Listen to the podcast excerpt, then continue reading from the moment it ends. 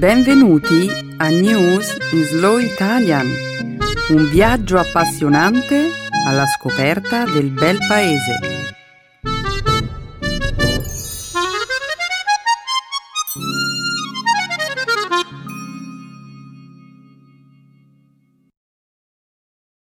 È giovedì 8 marzo 2018.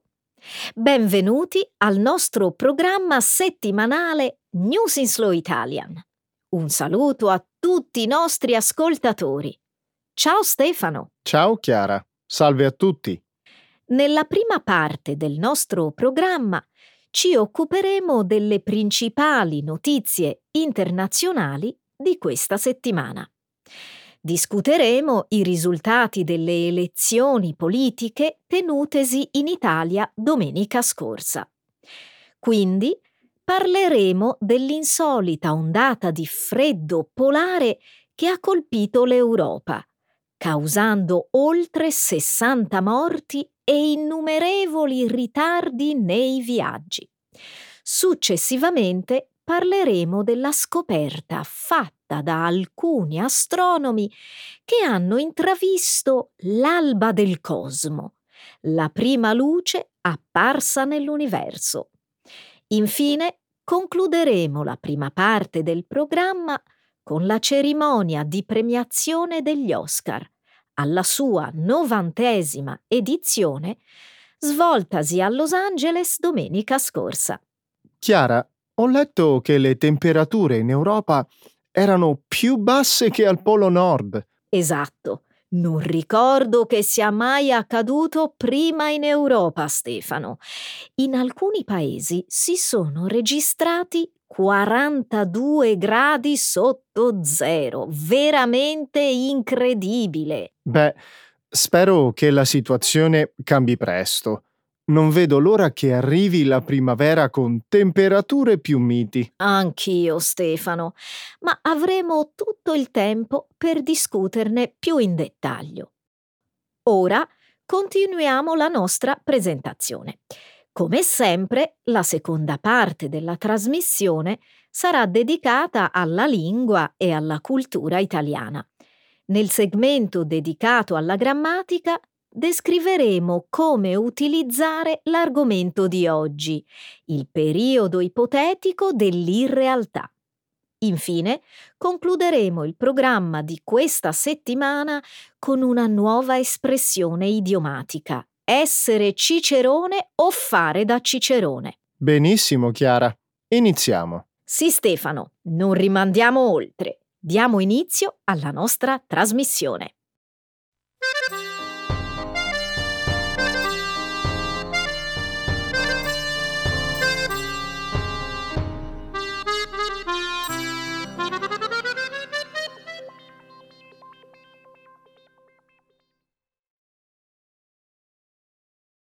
I partiti populisti trionfano alle elezioni in Italia.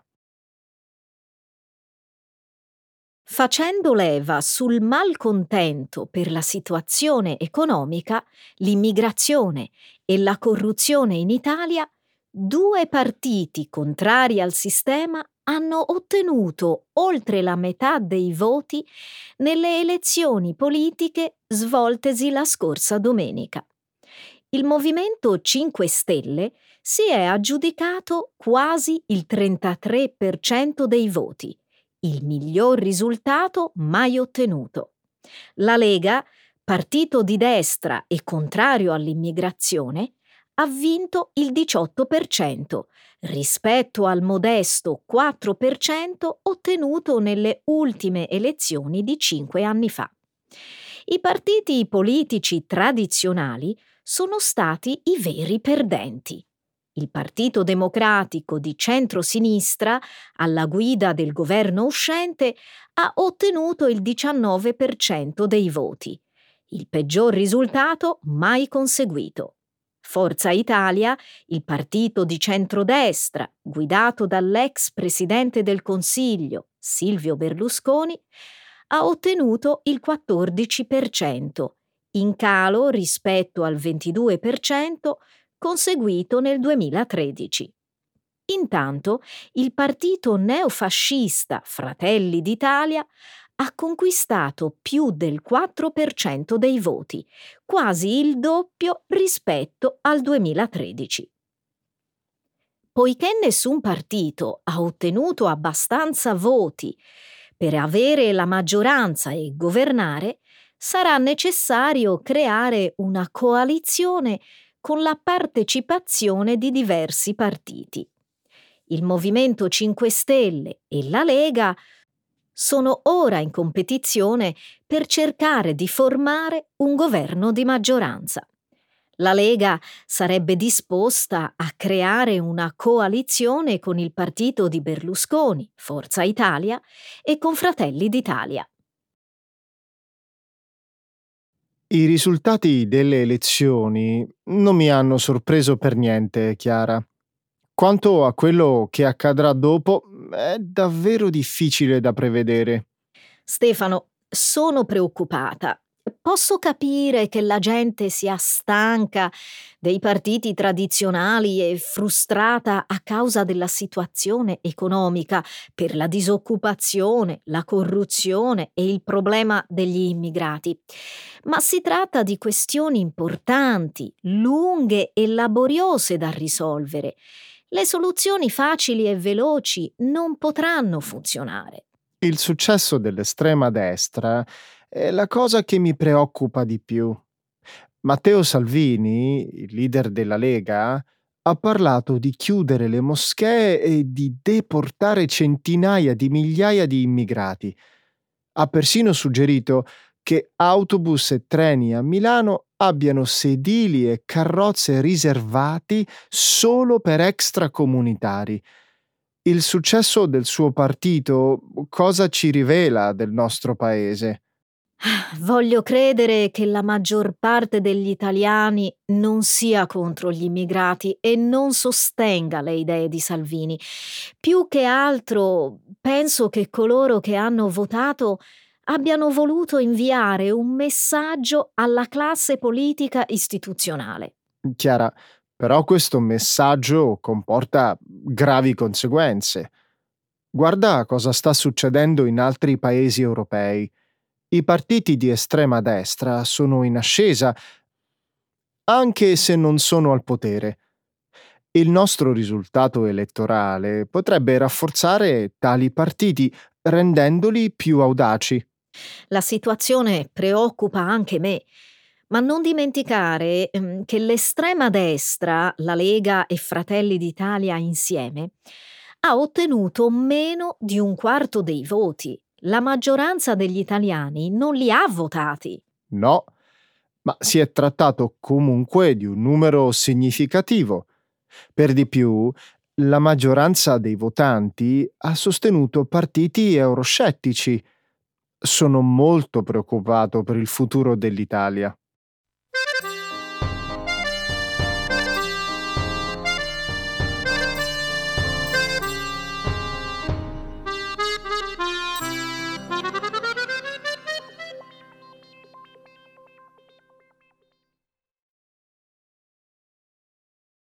Un'ondata di freddo intenso causa morti e disagi in molte regioni europee. Dallo scorso fine settimana, temperature insolitamente rigide hanno colpito l'Europa, causando oltre 60 decessi e prolungati ritardi nei viaggi in gran parte del continente. Abbondanti nevicate hanno costretto la chiusura degli aeroporti in Svizzera, Scozia, Irlanda e Francia, causando la cancellazione dei voli e la chiusura delle strade in diverse città europee. Il freddo estremo è costato la vita a ben 23 persone solo in Polonia, mentre altri decessi sono stati segnalati in Slovacchia, nella Repubblica Ceca, in Lituania, Spagna, Italia e diversi altri paesi. In Francia le abbondanti nevicate sulle Alpi potrebbero aver contribuito alle valanghe che hanno provocato la morte di almeno otto persone tra venerdì e domenica scorsi. In tutta Europa la Croce Rossa ha allestito ricoveri per i senza tetto, fornendo cibo, coperte e cure mediche. Le temperature polari fanno parte di un sistema meteorologico formatosi in Siberia.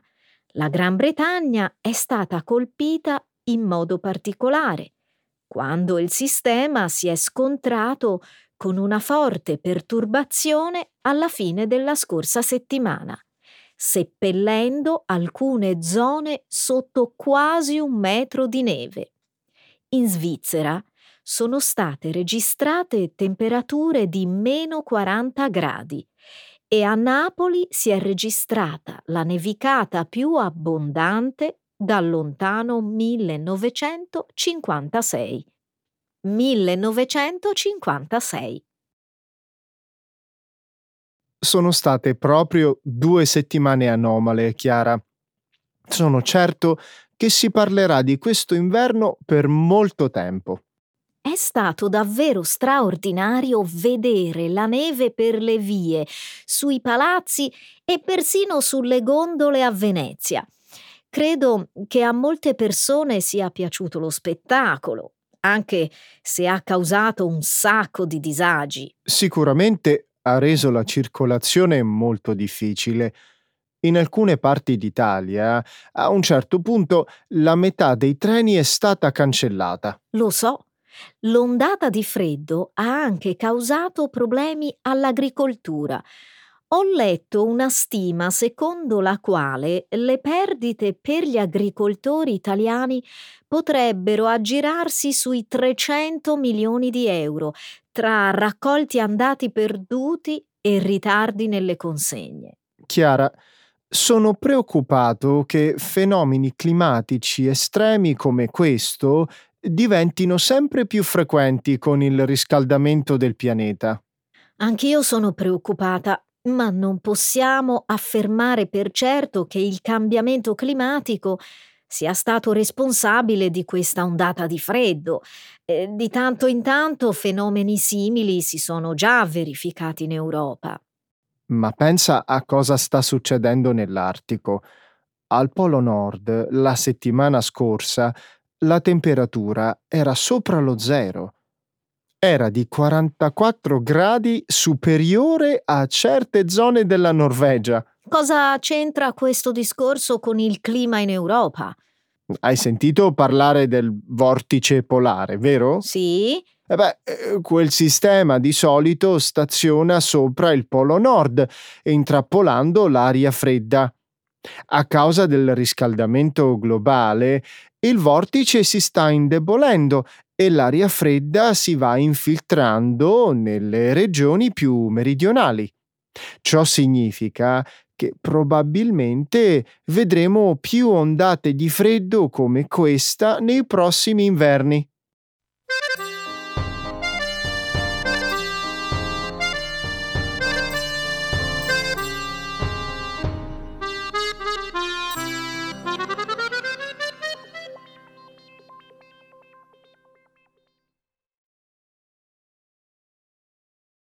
Gli scienziati individuano la luce primordiale nel cosmo.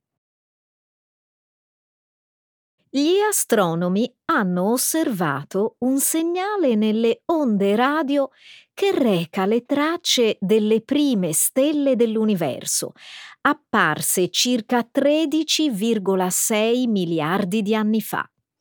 La scoperta rappresenta la prima volta in cui gli scienziati hanno intravisto l'alba del cosmo, quando la luce apparve per la prima volta, come riportato lo scorso mercoledì sulla rivista Nature. Si pensa che le stelle si siano formate 180 milioni di anni dopo il Big Bang, in seguito a un lungo periodo di tenebre.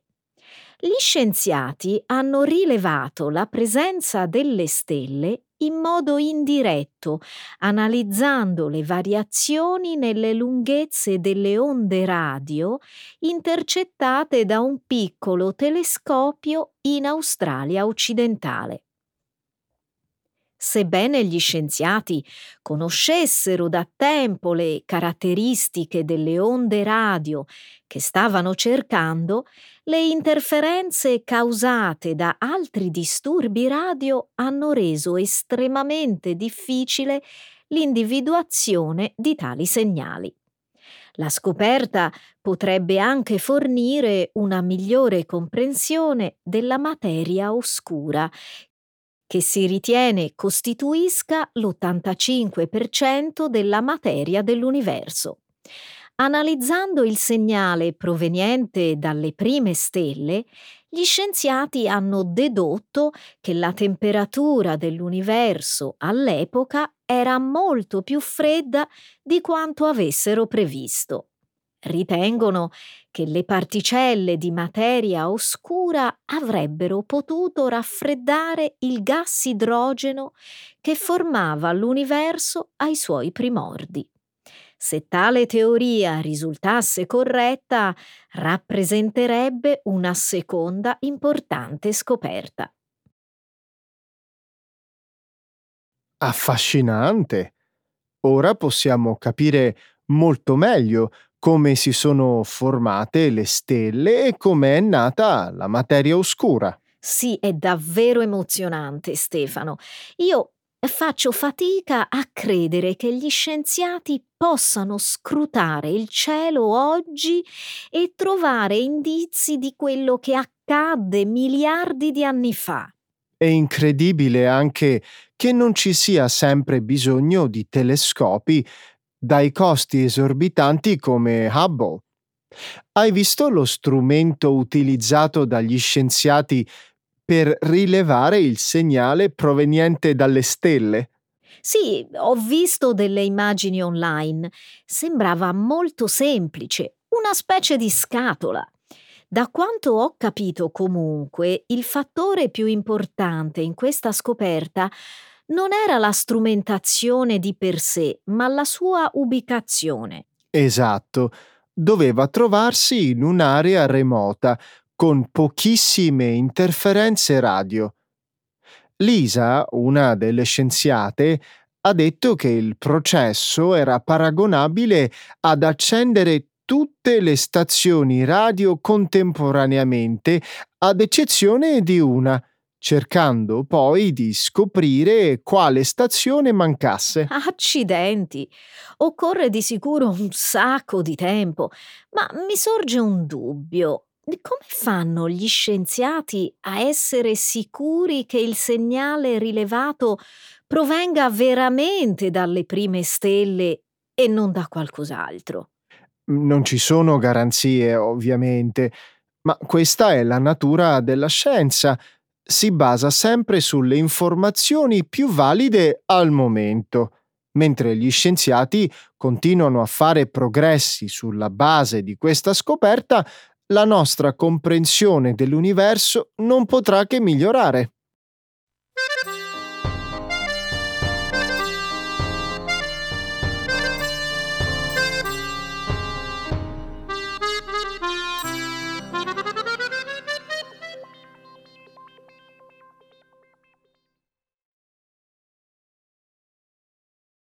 Durante la cerimonia degli Oscar si elogiano inclusione e diversità. Alcune delle più grandi star di Hollywood hanno invocato parità di genere e maggiore inclusione durante la novantesima edizione della cerimonia di premiazione degli Oscar a Los Angeles la scorsa domenica. La cerimonia, durata quattro ore e presentata da Jimmy Kimmel, ha toccato spesso temi politici, facendo riferimento al movimento hashtag MeToo, ai Dreamer e ai sopravvissuti alla strage di Parkland in Florida. I premi più prestigiosi della serata sono andati al film La forma dell'acqua, nominato miglior film, e al suo regista Guillermo del Toro, vincitore del premio come miglior regista. Frances McDormand ha vinto come miglior attrice per il suo ruolo nel film Tre manifesti a Ebbing, Missouri, mentre Gary Oldman è stato premiato come miglior attore per la sua interpretazione di Winston Churchill nel film L'ora più buia. I film Scappa, Get Out, un horror con sfumature satiriche, incentrato su un rapporto interrazziale, e Chiamami col tuo nome, che descrive l'attrazione romantica tra due giovani, hanno vinto rispettivamente per la migliore sceneggiatura e migliore sceneggiatura non originale. Forse il momento clou della serata è stato il discorso di ringraziamento della McDormand, conclusosi con le parole Inclusion Rider, ovvero le clausole di inclusione clausole che gli attori possono richiedere di inserire nei loro contratti e che prevedono l'assunzione di un cast e di una troupe diversificati che potrebbero aiutare a risolvere il problema della scarsa rappresentazione delle minoranze nell'industria cinematografica. Chiara, il compito di Jimmy Kimmel e degli altri presentatori non era facile quest'anno. Dovevano parlare dei movimenti Me Too e Time's Up e delle gravi accuse nei confronti di Harvey Weinstein. Allo stesso tempo non potevano limitare l'intero spettacolo solo a quello. Secondo te, Stefano, come se la sono cavata? Sono stati bravi hanno lanciato un messaggio chiaro che non è più possibile tornare indietro, ma hanno anche riconosciuto che c'è ancora molto da fare. Per me, aver visto Ashley Judd, Salma Hayek e Annabella Sciorra, tre delle donne che hanno accusato Weinstein, insieme sul palco è stato molto significativo. È stata una dimostrazione che l'industria cinematografica se la può cavare benissimo senza Harvey Weinstein. È stata un'ottima idea presentare un video sulla necessità della diversità nei film. Così hanno dimostrato che l'industria cinematografica si rende conto che i suoi problemi non si limitano alla parità dei generi. Adesso la questione è, cambieranno davvero le cose? Per questo il discorso di Francis McDormand è stato tanto importante, Stefano. Ha citato qualcosa di concreto di cui gli attori possono servirsi per rendere i film più inclusivi. Ma le cose cambieranno solo se gli attori se ne servono realmente. Ovviamente, dovremo stare a vedere cosa succede. Tornando ad argomenti più leggeri, Eri d'accordo con la scelta del miglior film? Personalmente mi sarebbe piaciuto che vincesse Tre manifesti a Ebbing, Missouri o Scappa, Get Out. E tu invece? Sono stata molto contenta che abbia vinto La forma dell'acqua, è un film bellissimo. Inoltre, il suo messaggio sull'inclusione era particolarmente azzeccato quest'anno. Inclusione? Hmm, Direi piuttosto che questo film parla di intolleranza e ottusità, un avvertimento pure molto adatto di questi tempi.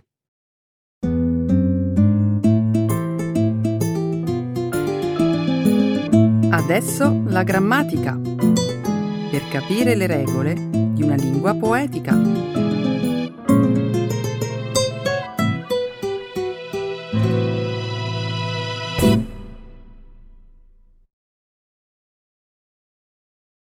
Hypothetical constructions. The impossible. Hai sentito dell'iniziativa del famoso marchio di abbigliamento italiano Diesel?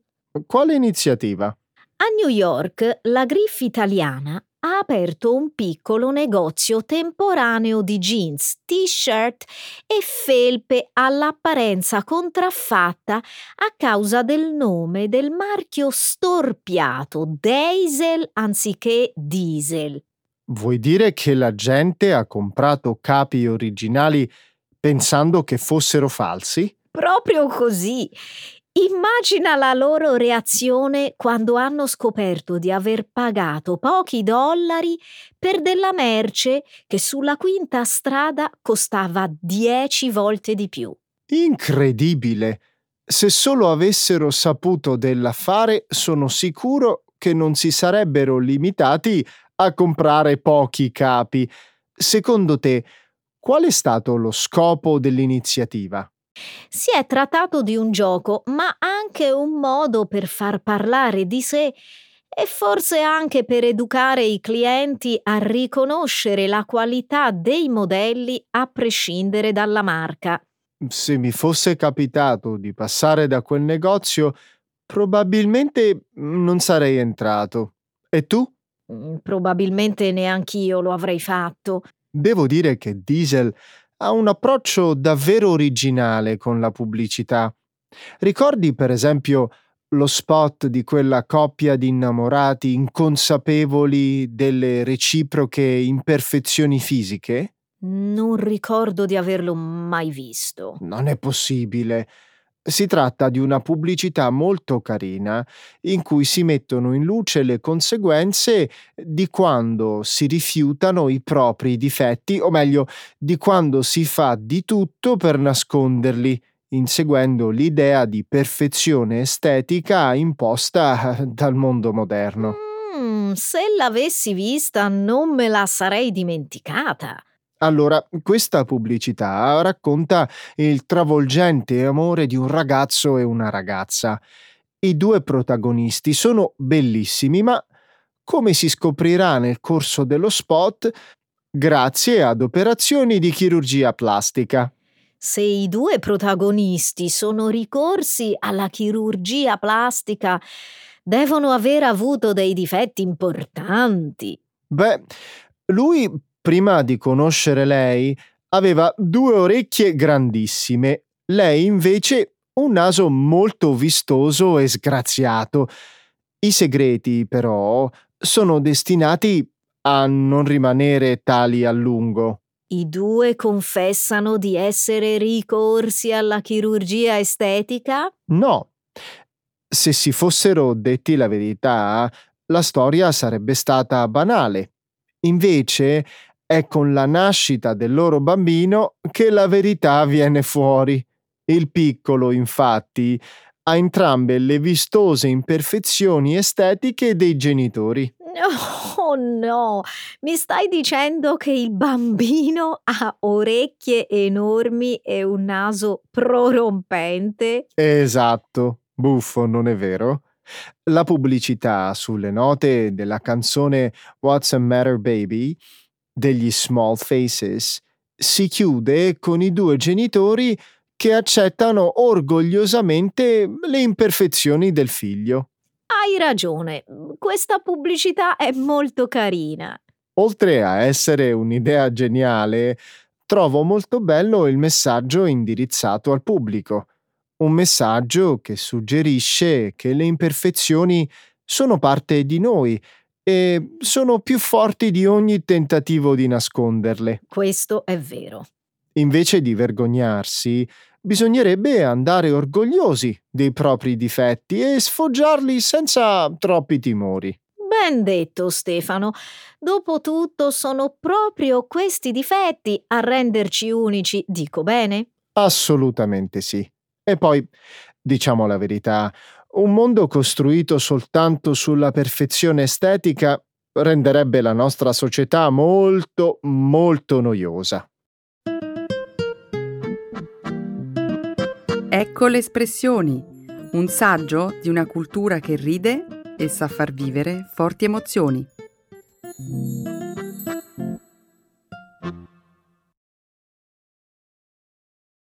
Essere cicerone o fare da cicerone to act as a guide for somebody.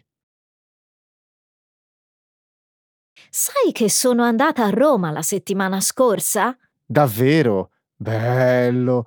Ci sei andata per lavoro o per piacere? Sono stata a far visita a un'amica che non vedevo da tanto tempo. Che invidia!